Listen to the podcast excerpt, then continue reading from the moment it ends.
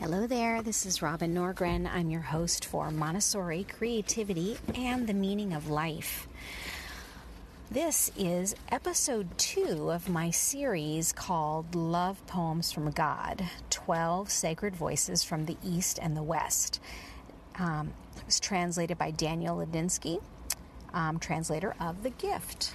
And I'm telling you what, these next few poems I'm about to share, oh man, I hope that it brings you as much joy and peace as it did me when I first read them. So again, these select poems are from the Sufi saint named Rabia of Basra. And so let's go ahead and get started. The first one is called My Poem's Attempt.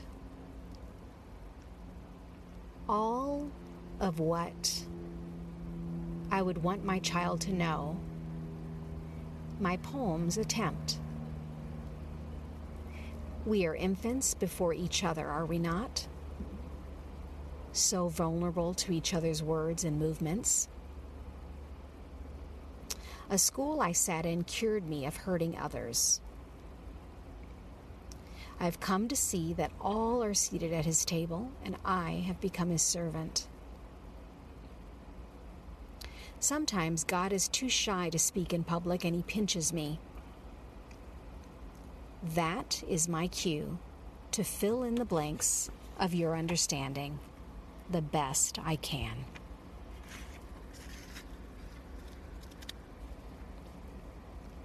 This one's called If I Did Not Pray. I could not move against this wind if I did not pray. And all that is said of me that is untrue would make lame my gait if I could not free myself from the weight of others' malice. I could not move against all his light if I did not pray. See how things become?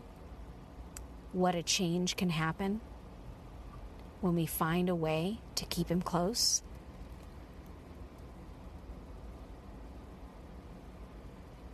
This one's called Trying to Work In. Once I heard two camels talking. They were complaining about all the weight they had to carry when they crossed the desert. And they were especially peeved about that new camel whose only load was the master's young daughter, who would often pet the camel and even sing to it sweet songs,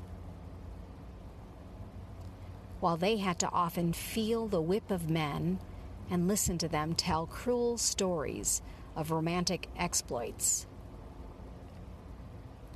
An older camel was overhearing the chat as I was and spoke, saying, "You know, it is our habit to bite when we are grouchy.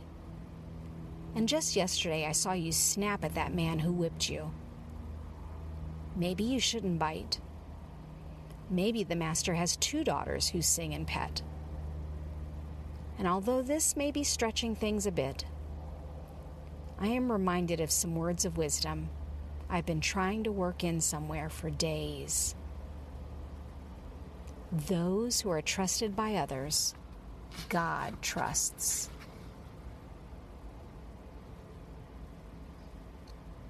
And here's one final one called Cherish Myself.